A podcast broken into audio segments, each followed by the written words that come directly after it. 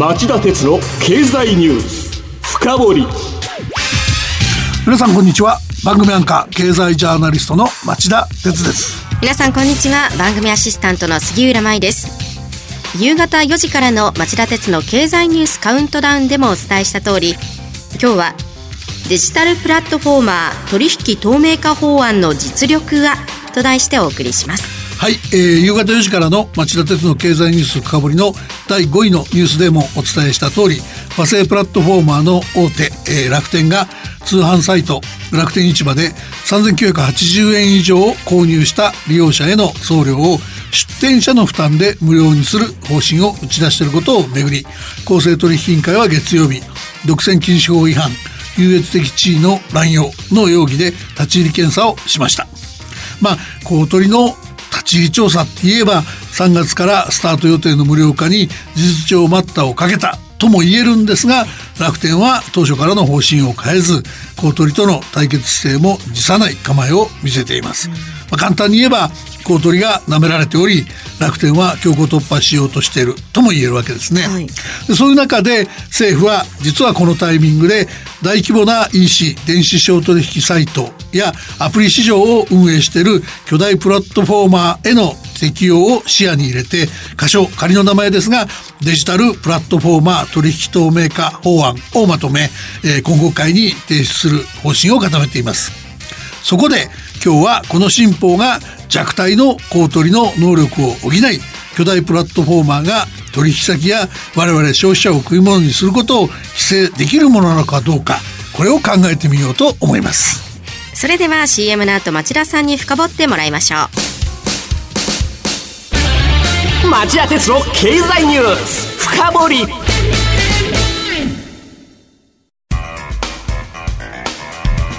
今日の深掘り杉浦さん、まずは楽天市場の送料負担問題をおさらいしましょうか。はい。1月24日放送の町田鉄の経済ニュースカウントダウンの第3位のニュースでもお伝えした問題です。出展者団体が公正取引委員会に楽天の調査を要請、送料無料に半期というタイトルで、ネット通販サイト楽天市場出展者の任意団体楽天ユニオンが1月22日、公正取引委員会に対して一定額以上の購入者への送料を一律無料にするという楽天の規約変更が独占禁止法に抵触するとして調査を求めました。規約変更は沖縄や離島に送付する場合を除いて消費者が3980円以上の物品を購入した場合、サイトの表示を一律で送料無料に変更するというもので、楽天が3月18日から行うことをお伝えしました。そして町田さんから代理人の弁護士は新聞社の取材に対して本件は楽天による優越的地位の乱用に当たるとし、公正取引委員会に排除措置命令を求めたと述べたというお話や、争いの種になっているのは、送料を無料にする際のコスト負担だ。ユニオンは記者会見で、通販コストが2倍以上に膨らみ、業績が赤字に転落すると訴えたといった解説をしていただきました。でも町田さん、はい、この問題大きくて複雑な気がします。そうですね。そこで、えまず世界では巨大プラットフォーマーの何が問題で、どういう規制が進んでいるのか教えてください。あの、世界的に見ると、大きく分けて3つの問題があると思います。第一は楽天市場の送料負担問題のような独禁法的な優越的な地位の乱用の問題です、はい、今回の楽天のケースが独禁法違反の優越的な地位の乱用に当たるかどうかこれはまあこれから公取が調査で明らかにすべき問題ですが一般論として考えてもですね、ええ、その楽天と出店者の関係を考えれば他にはアマゾンジャパンぐらいしか有力な電子商取引サイトはありませんから、楽天に出店を拒否された途端に経営が成り立たなくなるような零細事業者が多く、楽天が優越的な地位にあり、それを乱用して、えー、自社の利益につなげるリスクが常に存在するんだと言ってもいいと思うんですね。えー、で、アメリカではアマゾン効果っていう言葉で表現されてますけど、EC サイトがどんどんリアルの流通小売業を圧迫して廃業に追い込込んでいけばその行くんですが圧倒的な独占事業者になって、えー、消費者に法外な価格で商品を売りつけるような形で独占力を乱用する時代が、えー、来ても全く不思議はないですよね。でそういった意味では優越的な地位や独占力を乱用しないように独占禁止法的なアプローチで公正競争を維持するとこれはプラットフォーマー規制の第一の課題と考えられます。うそうですね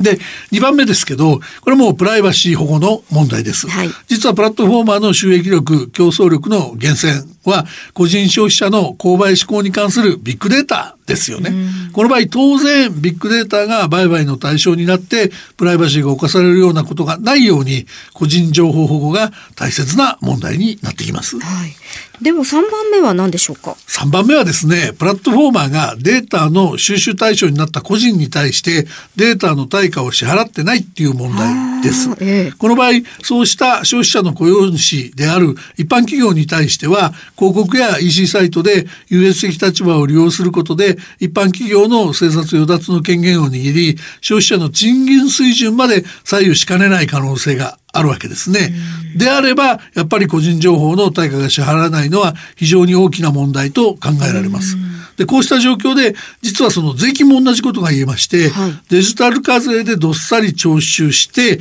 その負の所得税で消費者に還元するようなことをしないと、消費者は生活が成り立たなくなっちゃう可能性があるんですけども、そのデジタル課税がプラットフォーマーっていうと、まあ、でかいところはアメリカや中国に本拠がありまして、日本に事業所がないですから、越境で電子商取引やられちゃうと、日本国政府が徴税権の行使すらできないという、えー事態が起こりまかり通るわけですね、はい、脱線しますけどこのデジタル課税難しい問題で、うん、アメリカとフランスが1月の22日ですけど、えー、フランスがアメリカ系 IT 大手に対するデジタル課税の徴収を作ってた制度の適用を見送って今年末までやらない代わりにアメリカもフランスへの報復関税の発動をしないという騒ぎがあったんですね。はい、まああのデジタル課税各国にとって財政維持のためにも不可欠なんですがアメリカが自国企業を狙い撃ちにされると固く並んで行方は予断を許しません。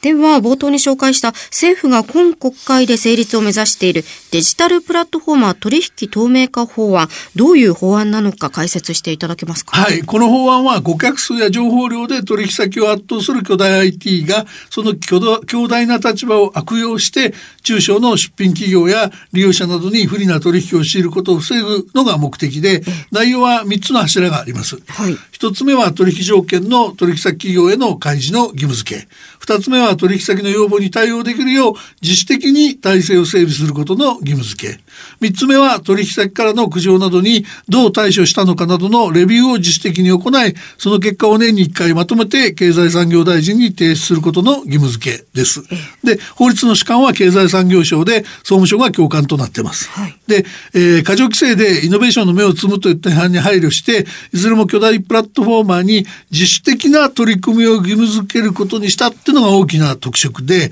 その一方で当初は法案で不当行為の具体例を明示する方向だったんですけど、これは見送りました。っていうのは、あえて明文化すると、抽象的な表現とならざるを得ず、えー、いたずらに規制対象が広くなっちゃったり、逆に尻抜けになったりするんじゃないかといったことが懸念されたからです。で、えー、そうすると何が起きるか、まあ、要するに最終的に何を目指すかというと、収集した情報をもとに経済産業省が必要と判断すれば、公取に独禁法上の対応を促すっていうことになってんですね。これ結局は公取りに戻るんですか？はい。それで実行が上がるんですか？そこが弱いんですよね。はあ、そこがこの法案の一番弱いとこなんです。ええ、で、そのそもそもですね、経済産業省自身が独禁法的なセンスとか競争法的なセンスってない役所なんですね。本来ならばあの電力の電気事業法でやっとくべきだったんですけど、これ大きく出遅れてやり出したのは2011年の福島第一原発事故で破綻に瀕した東京電力を国有化して以降のことなんですね。なので、そういうノウハウのない人たちが、えー、情報収集だけすると。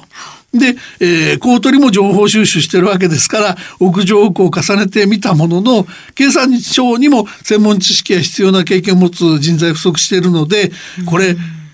プラットフォーマー規制進むんですかねという不安は残りますよね。ええ。あの、それでですね、その、あの、もう一つ問題があるんですけどね、はい。い、ざ何かあった時に日本に拠点や責任者がいない海外の大手プラットフォーマー相手に国内法をどう執行するのかっていう点が問題で、ええその工事手続きの整備を進めるとかってわけのわかんないこと言ってんだけど、この点もかなり、えーその心もとないという問題が残ってます。ええで、ここではあえて言うならばですね、実はその総務省が、えー電気通信事業法、これはあの NTT の民営化とか通信の自由化でいろいろやってきた実績があるところなんですけど、ええ。この電気通信事業法の改正っていうのを総務省が実は今国会で合わせて準備してまして、これはあの、プラットフォーマーのような、えー企業がクラウドビジネスとか通信に引っかかるような事業をやるんだっていうことを念頭に、法律に、この法律に基づく登録、それから拠点や代表者の設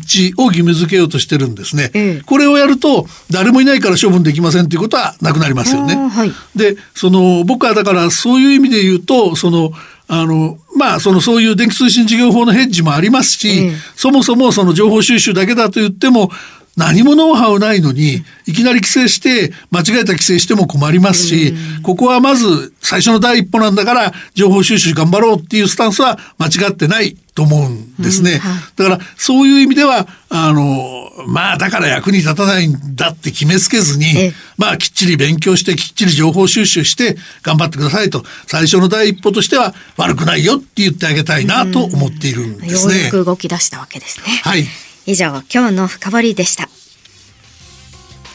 今日はデジタルプラットフォーマー取引透明化法案の実力はと題してお送りしました。番組への感想、質問などがありましたら、ラジオ日経ホームページ内の番組宛てメール送信フォームからメールでお送りいただけます。また、この番組はオンエアから1週間以内なら、ラジコのタイムフリー機能でお聞きいただけます。詳しくは番組ホームページをご覧ください。さて町田さん今晩11時からの町田鉄の経済リポート深掘りはどんなテーマでしょうか？はい、えー今夜の、えー経済リポート深掘りは習近平体制を揺るがせかねない新型肺炎。中国は中国はこの試練を乗り切れるのか？と題してお伝えします。ゲストは日本経済研究センターの伊集院敦主席研究員です。あの、この、まあ、内容ですけどもね、ええ。あの一つにはやっぱり中国の問題っていうのが大きいんだっていうのはタイトル通りなんですけど、一方でその伊集院さん北朝鮮のあの専門家でもありまして、どういう権益をやってるか北朝鮮が。これがユニークでねちょっと聞き逃せないと思うんだな。確かに聞いたことないですもんね。はい。それではこの後11時から再びお耳にかかりましょう。さようなら